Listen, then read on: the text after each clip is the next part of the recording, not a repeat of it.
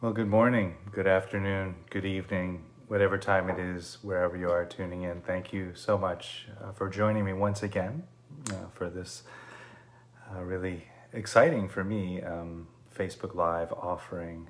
Uh, and so you'll have to pardon me if I'm looking this way and that way. I have two different cameras running uh, for different channels, so I might be uh, looking distracted, but just know that I'm trying to acknowledge the people who are coming in from both cha- uh, channels there. So, as some of you know, um, I, I frequently do these Facebook Live sessions. I tend to schedule a couple a week for about a month or five weeks, uh, leading up to an online meditation program. And this is no different. I, that is uh, what brings me here today. Is I'm really hoping to uh, um, cultivate a certain type of energy moving into an online meditation program. And so, if you were with me last week, you saw a talk on the topic of joy and this how we can cultivate this boundless joy. And really, that talk was about uh, how much benefit a practice of joy can be. Today I'm going to talk about uh, what's what I call heartfelt awareness, which is really for me um, I've kind of retitled mindfulness as heartfelt awareness. So when I when I say heartfelt awareness, I'm speaking to the practices that most people would uh, frame as mindfulness practice, heartfelt awareness, and I'll, I'll get to the reasoning behind that in this talk. But before I do that, I, I just want to say a few words about the online meditation program that I'm offering. So, the program is entitled Heartfelt Awareness A Fearless Embrace of Life. A Fearless Embrace of Life. And if you've done online programs with me before, if you've been following me on Facebook or Instagram, you know that generally the courses that I offer are eight, eight weeks long. This is a little bit different. Uh, this will be a 12 week long online meditation program. So it runs for 12 weeks.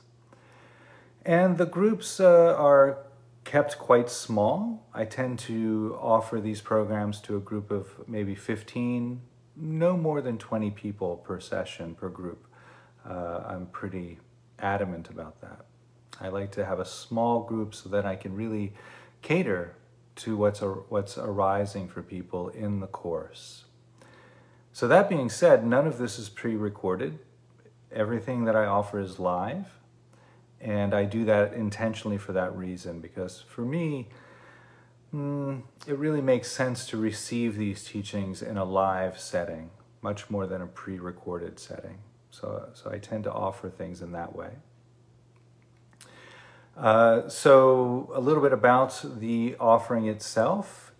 It, it, will run over 12 weeks, and we're meeting this time for this uh, retreat. We just meet once a week on Saturdays uh, from 9 a.m. to 11:30 a.m. Every Saturday from April 8th to July 20th. I'm sorry, April 8th to July 1st. And there's no class on May 20th. Uh, so there'll be a break halfway through uh, so that people can integrate uh, what they're taking in. If you sign up for the program, you can do the whole thing live, making every Saturday. That can be very beneficial. Uh, you could do um, most of the live sessions and then catch up on the recordings if that is more comfortable for you. Or if you wish, uh, you could do the whole thing uh, at your own pace. So just following along with the recordings, that's also fine. Now, I'm mentioning recordings, and I want to mention here that the recordings are made live during the session, and they're made available only to the retreat participants as a way of holding a container of safety. Because there will be uh, ample opportunity in each session for sharing, for conversations, to uh, express what might be coming up for us during the program. And sometimes, you know, these meditations can reach quite deeply, and so it really helps to have a safe space where we can share with each other um, what the meditations are bringing up for us. So, in that kind of vein, I'd like to mention here that everything that I offer this program, Heartfelt Awareness, and all of the programs that I offer, I offer within a trauma sensitive framework. I've studied quite deeply around uh, trauma sensitive mindfulness. I've also studied with, uh, I took a three month course with Gabor Mate, which really helped me uh, with my understanding around working with trauma and navigating that very sensitive material. I've also taken a few courses with Peter Levine, who's a very well known uh, and very well um, respected trauma therapist. So I have a bit of a background in that, and I really feel confident that I can offer meditation practices in such a way that they can land for people if they're holding uh, that traumatic energy in the nervous system.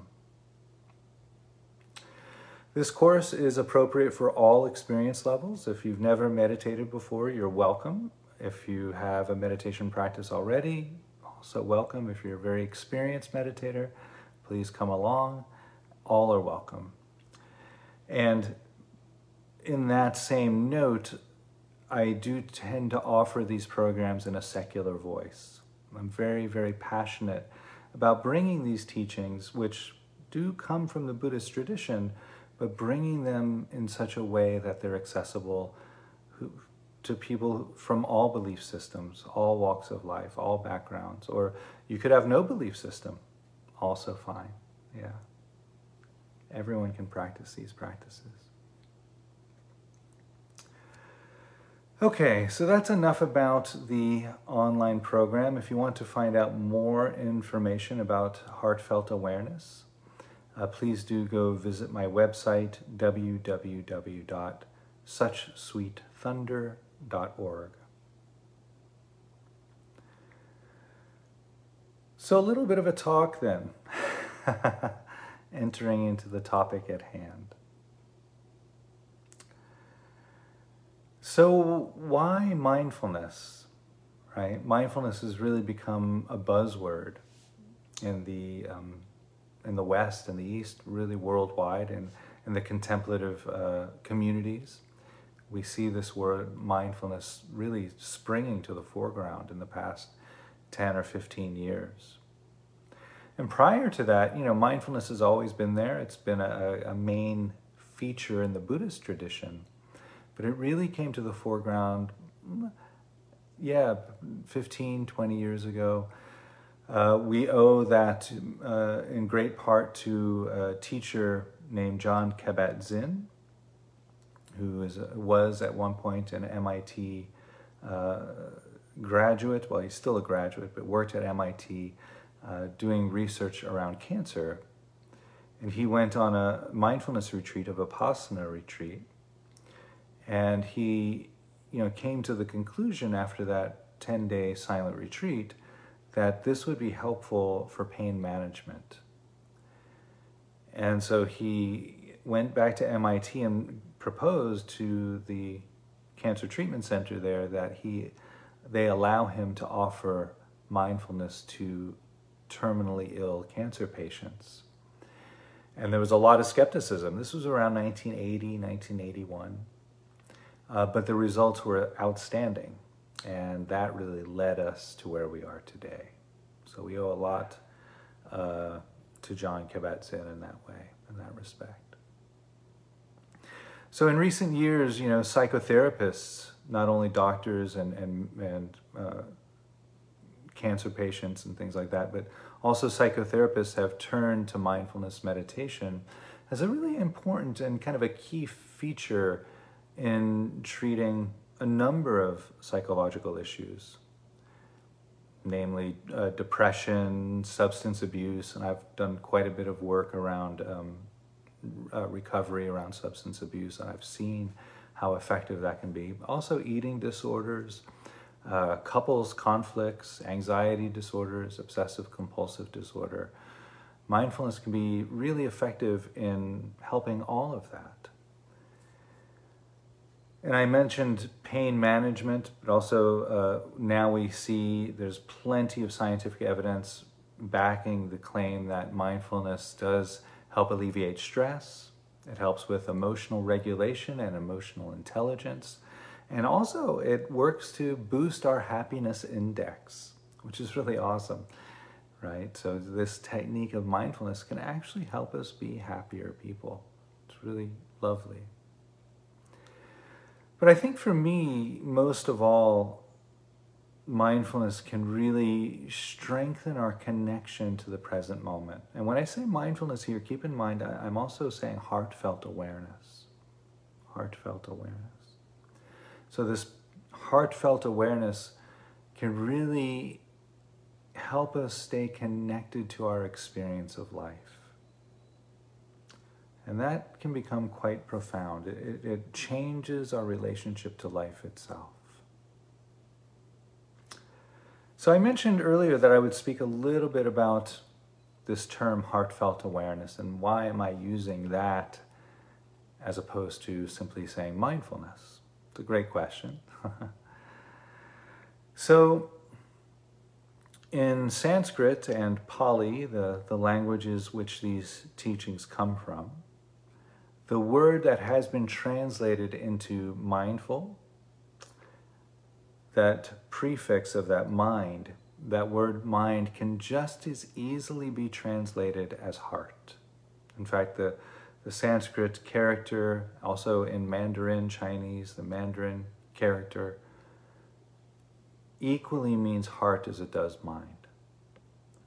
So, in a sense, we're kind of in present day struggling with a poor translation because I think when many people hear the word mind or mindfulness, it becomes this kind of a cognitive exercise, right? That we're meant to be kind of paying attention very uh, closely with our brain at the present moment experience, right? And ironically, that movement to do that actually separates us from the, from the experience that we're having. So, adding to that practice this heartfelt awareness, this connecting to our experience from our heart.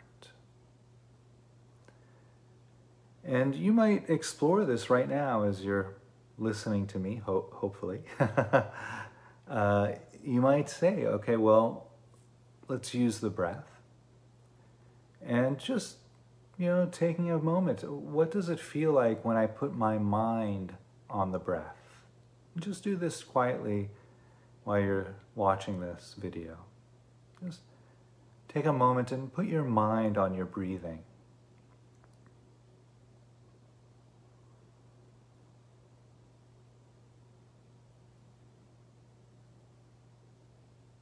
Okay, let, letting that go, if it's helpful looking around, just kind of, you know, just letting that go for a moment. And then, when it feels good to do so, the invitation here then is to put your heart on the breath. Put your heart on the breath.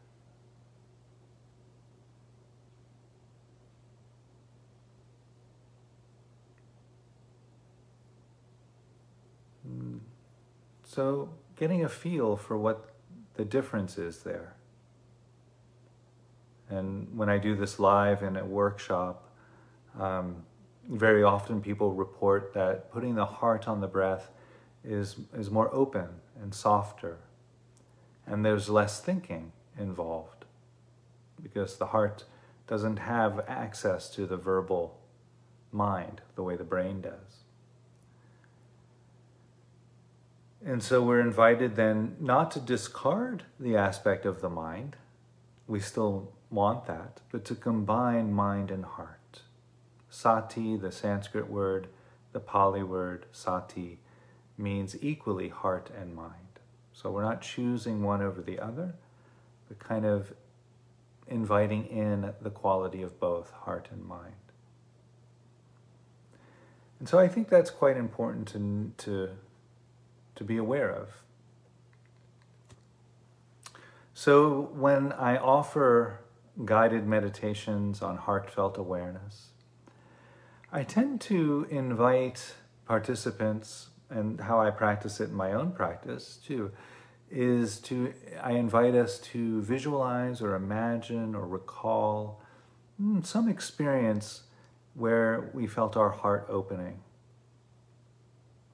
And for me, it's always uh, playing with my cat. Or I remember her when she was a kitten and she used to fall asleep on my on my abdomen or my chest area, uh, and she would purr, and my heart just like that, just opens.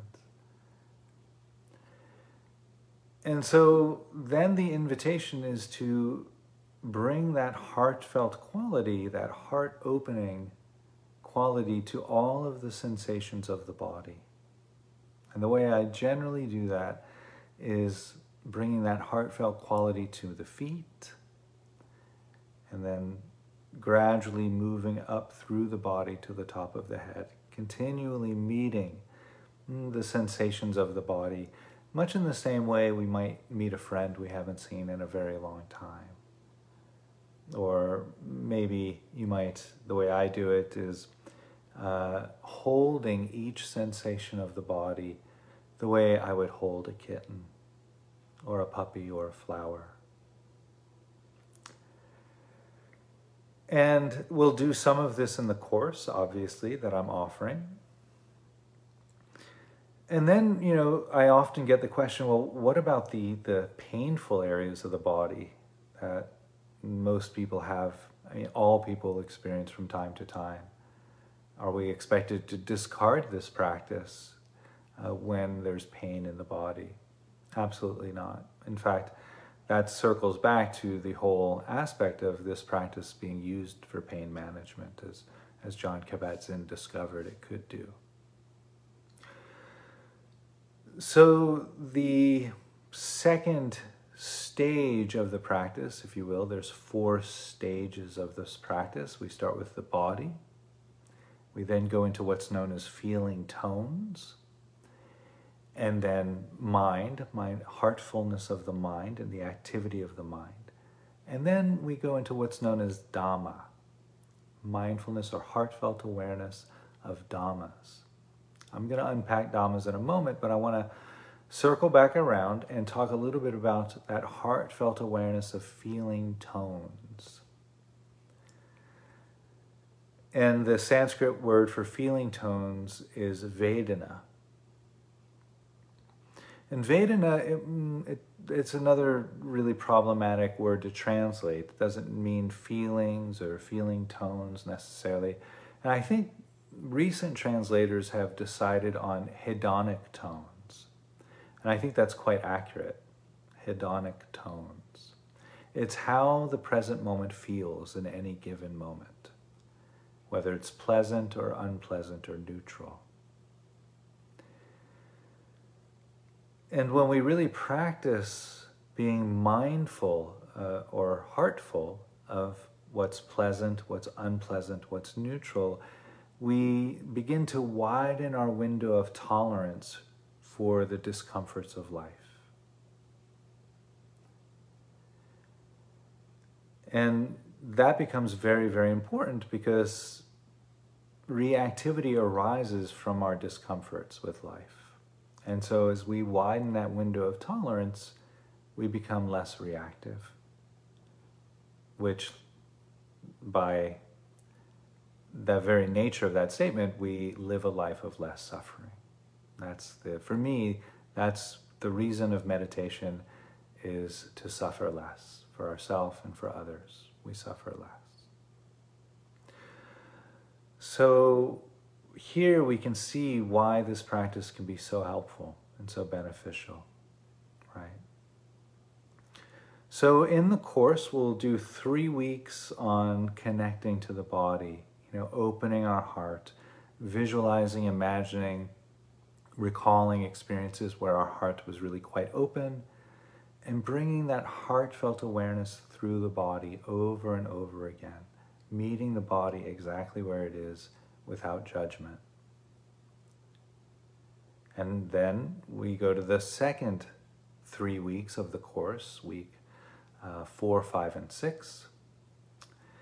And when we're there, we'll be working with the feeling tones, Vedana, pleasant, unpleasant, or neutral. And by the way, just there, I want to mention that it's not that we only have three experiences and they're either pleasant or neutral or unpleasant. We all know that, right? We can say, oh, yeah, this experience is kind of in between pleasant and neutral or in between neutral and unpleasant. Absolutely right. Uh, that's actually a spectrum. And so, if you think of it as a spectrum, you might have pleasant on one side and neutral in the middle, and unpleasant on the other side. And there's all sorts of shades and colors and variations of all of that in between. So, it's a fluid, ever changing spectrum. I find that to be very helpful uh, because sometimes people try to fit their experience into being well, I don't really know what this is, but yeah, maybe it's just pleasant. right? We try to fit our experience into that basket, and that's not really helpful.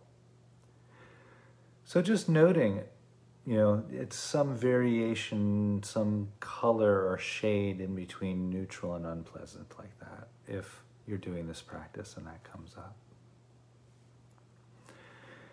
And so, by being mindful or bringing this heartfelt awareness to the unpleasantness that can arise, the discomfort that can be present in the body, our relationship to that discomfort changes.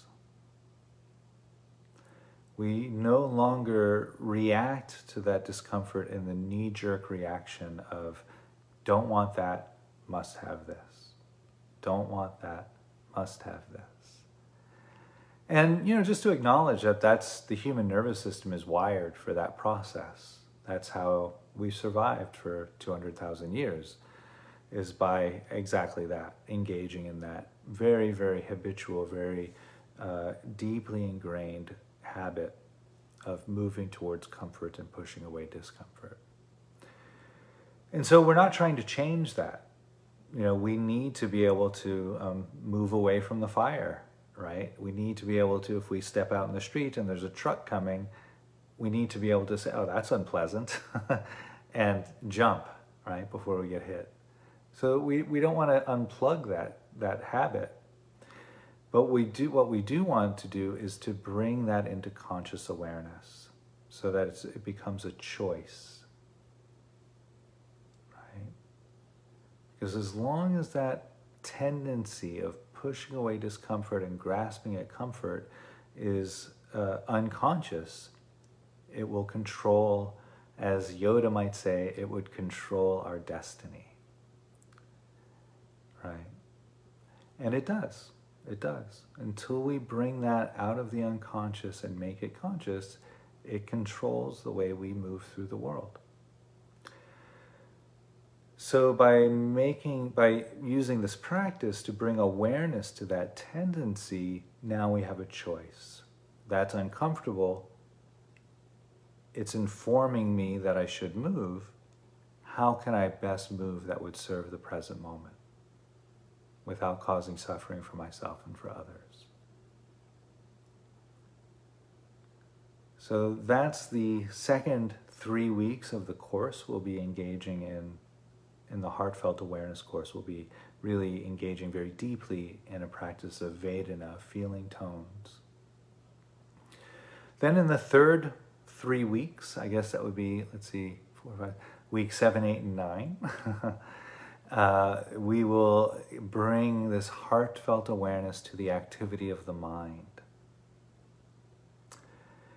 And you know, this can be quite interesting because some meditation practices uh, really invite us to, to, to push away the activity of the mind. And, you know, there can be some benefit in that. You know, we, we learn to rest in the silence of the present moment when the mind isn't so active. And I think that can be incredibly beneficial. But here we're invited to just observe the mind and see what's happening, observing the activity, the thoughts, the moods, the attitudes, the views that we might hold on to. Because again, we're bringing all of that out of the unconscious and becoming aware of it. So powerful. That's so powerful. You know, for me, I don't know about you all, but for me, if I look back in my life and, and think about the disagreements that I've had with people, those disagreements came more often than not out of an unconscious view that I was holding. And so, by bringing this heartfelt awareness to these views that we might be hanging on to, you know, the, the views that we adopt from our culture, from our education, from our upbringing, uh, from the entertainment that we digest, these views that we consider to be just the way life is, but we don't recognize that they're actually just our view of things. And so when we start to engage in the activity of the mind in a heartfelt way, we say, oh, that's, that's actually not reality. That's just the way I see it. That gives us a lot more space for the views of others. And because we've taken a practice like this, we can actually see that, oh, that's actually, they're attached to that view. And so here's the arising of compassion, right? Because we know how easy it is to get stuck, to get hung up on our, our, on our opinions, our views. We think that's how it ought to be, or that's the way it is, right? But when we start to bring that heartfelt awareness to that, that in a sense, dogma that we're holding on to. That starts to loosen, starts to soften. We start to see a much broader, wider perspective on life. And then when we encounter other people who are really attached to their view, ah, oh, man, that's so painful. Right? We can see how much struggle there is in that. Because life very rarely goes according to someone's view. right? If we're holding on to a view, we're kind of guaranteed disagreement, which is, in a sense, guaranteed suffering. So, by bringing this heartfelt quality to the activity of the mind, we start to free ourselves from those views. And just to speak a little bit about heartfelt awareness or mindfulness of Dhamma. So, Dhamma, again, a, a, another Sanskrit word, Pali word, very, very challenging to translate.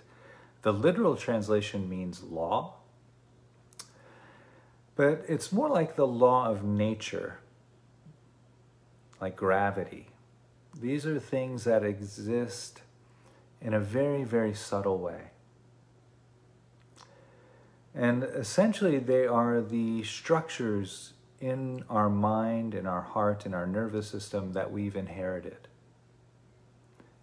but more subtle than the activity of the mind. This is kind of the meta activity of the mind, if you will. And the tradition that I've studied in, uh, there's lots of different maps within the frame of Dhamma, mindfulness of Dhamma. Um, but in the course, I'll be sticking to primarily two maps. Uh, one's known as the five hindrances, and these are five qualities that we all have. Every human nervous system has these five qualities to a greater or lesser degree. And these five qualities are what stop us from connecting to the present moment in a heartfelt way. And I'll just name them very quickly. Uh, those five qualities are um, desire, uh, anger or ill will, what's known as sloth and torpor, which is really this quality of like, you know, fading awareness, very dull minded, foggy. If you've meditated and you've, you know, encountered sleep in your meditation or sleepiness or dullness or haziness, that's sloth and torpor. And kind of the opposite of that is restlessness and worry. Restlessness and worry, like that. And then the last one is doubt. Doubt. And, and you know, I think they're all, they're all insidious in their own neat little ways. Um, but for me, uh, sloth and torpor has always been my hindrance of choice. uh, but and I think doubt is the most subtle one. Uh, and so, just maybe as you're listening to this, you might go through and, and note in your life uh, where where doubt comes up and sense, oh, that, that, yeah, that, that is kind of a hindrance to my goals in that area of my life. You know, or you might, you know, well, ill will or anger, yeah, well, I really would like to, you know, be more peaceful. So you might, that might be one of your hindrances that, that repeatedly comes through your life and your life experiences. And so in the course, we'll be engaging quite deeply in a set of practices which allow us to uh, put those hindrances down and to really come into a deeper engagement with a heartfelt awareness. And the other map that I'll be using in the three weeks where we're engaging in this heartfelt awareness of Dhamma is a map known as the seven factors of awakening. The seven factors of awakening. And here again, I'll just name those really quickly. Uh, mindfulness or heartfulness is the first one. And it's first because that's kind of the engine that drives the other six. So we have heartfelt awareness or mindfulness. We have um, curiosity, or the tradition says investigation.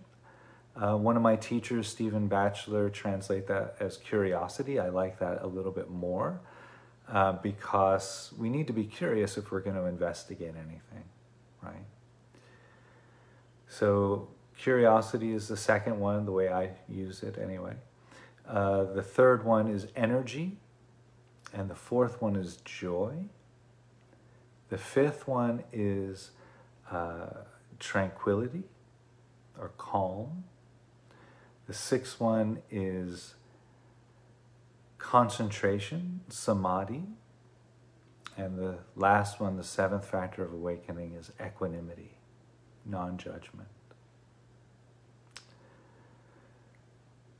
And so, you know, just to set, if you want, if you'd like, before you, you know, go on the course, if you'd like, you can put those lists, those maps side by side. The five hindrances alongside with the seven factors of awakening. And you can see when the hindrances are present, those seven factors of awakening are absent. And when the seven factors of awakening are present, the hindrances are absent. And so, in a, in a sense, the seven factors of awakening are the antidotes to the hindrances. Like that. And they do work that way. And so, we'll be exploring the relationship between those two maps and engaging in practices which cultivate the factors of awakening and allow us to, to set aside the five hindrances. It sounds like a great course. I'm looking forward to it myself. Um, and, you know, my intention here today wasn't to really um, speak so much about the course, but uh, I hope there's some benefit in that. Maybe you're getting some of the teachings that I'm putting forth here while I'm outlining the course as well. I'm just going to have a little sip of water.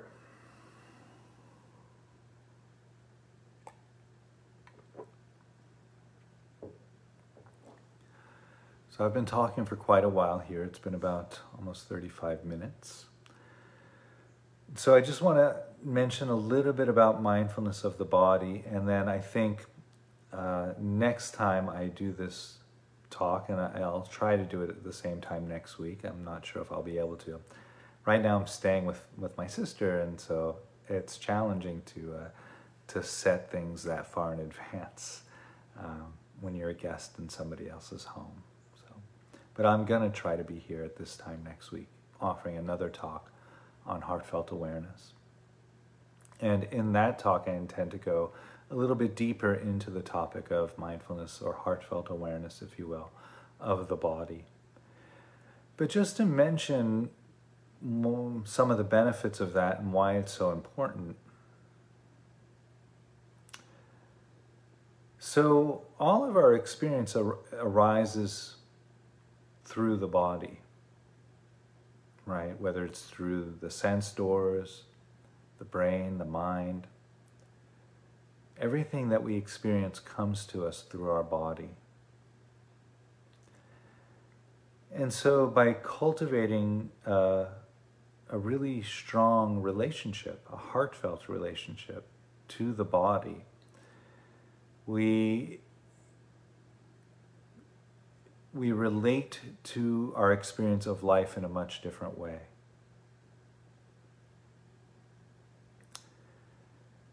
And so, for example, if I'm walking down the street and you know somebody I don't know, says something offensive or what I maybe interpret as offensive. Maybe they swear at me or something like that. Uh, my body will react to that.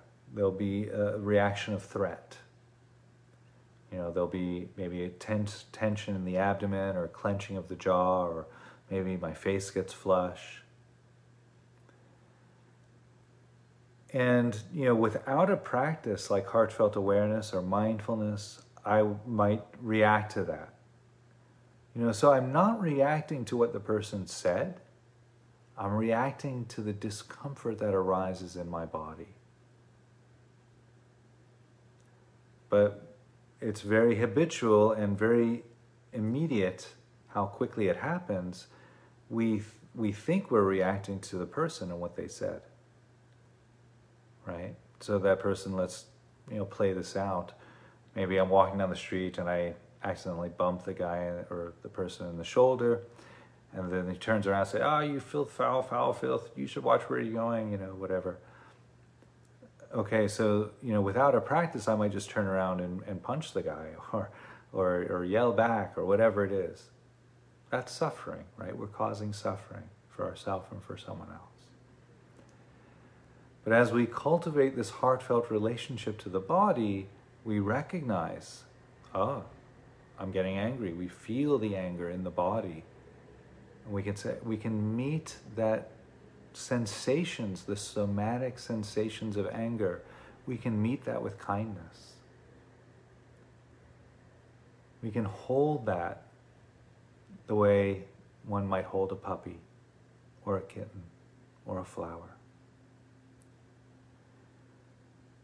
And so when we train in responding to the body and to what's arising in the body in this way, rather than unconsciously reacting to the body, we have gone a great distance in unplugging our reactivity. And so, in that example, I might feel the defense mechanisms in the nervous system getting activated but just because I feel activated in my body doesn't mean I have to react. I can meet that activation in the nervous system with kindness, with compassion. Hmm. Okay. So I think that's all I'm going to say today thank you all for tuning in. I really do appreciate it. I wouldn't be here if nobody was watching. So, so thank you. Thank you for that. And again, if you're interested in signing up for the program, uh, please visit my website, www.suchsweetthunder.org. And I'll be back here, I think, Wednesday or Thursday evening, uh, giving a talk on joy. Have a great week, everyone, and we'll see you all next time. Oh, I'm going to ring the bell to close it out.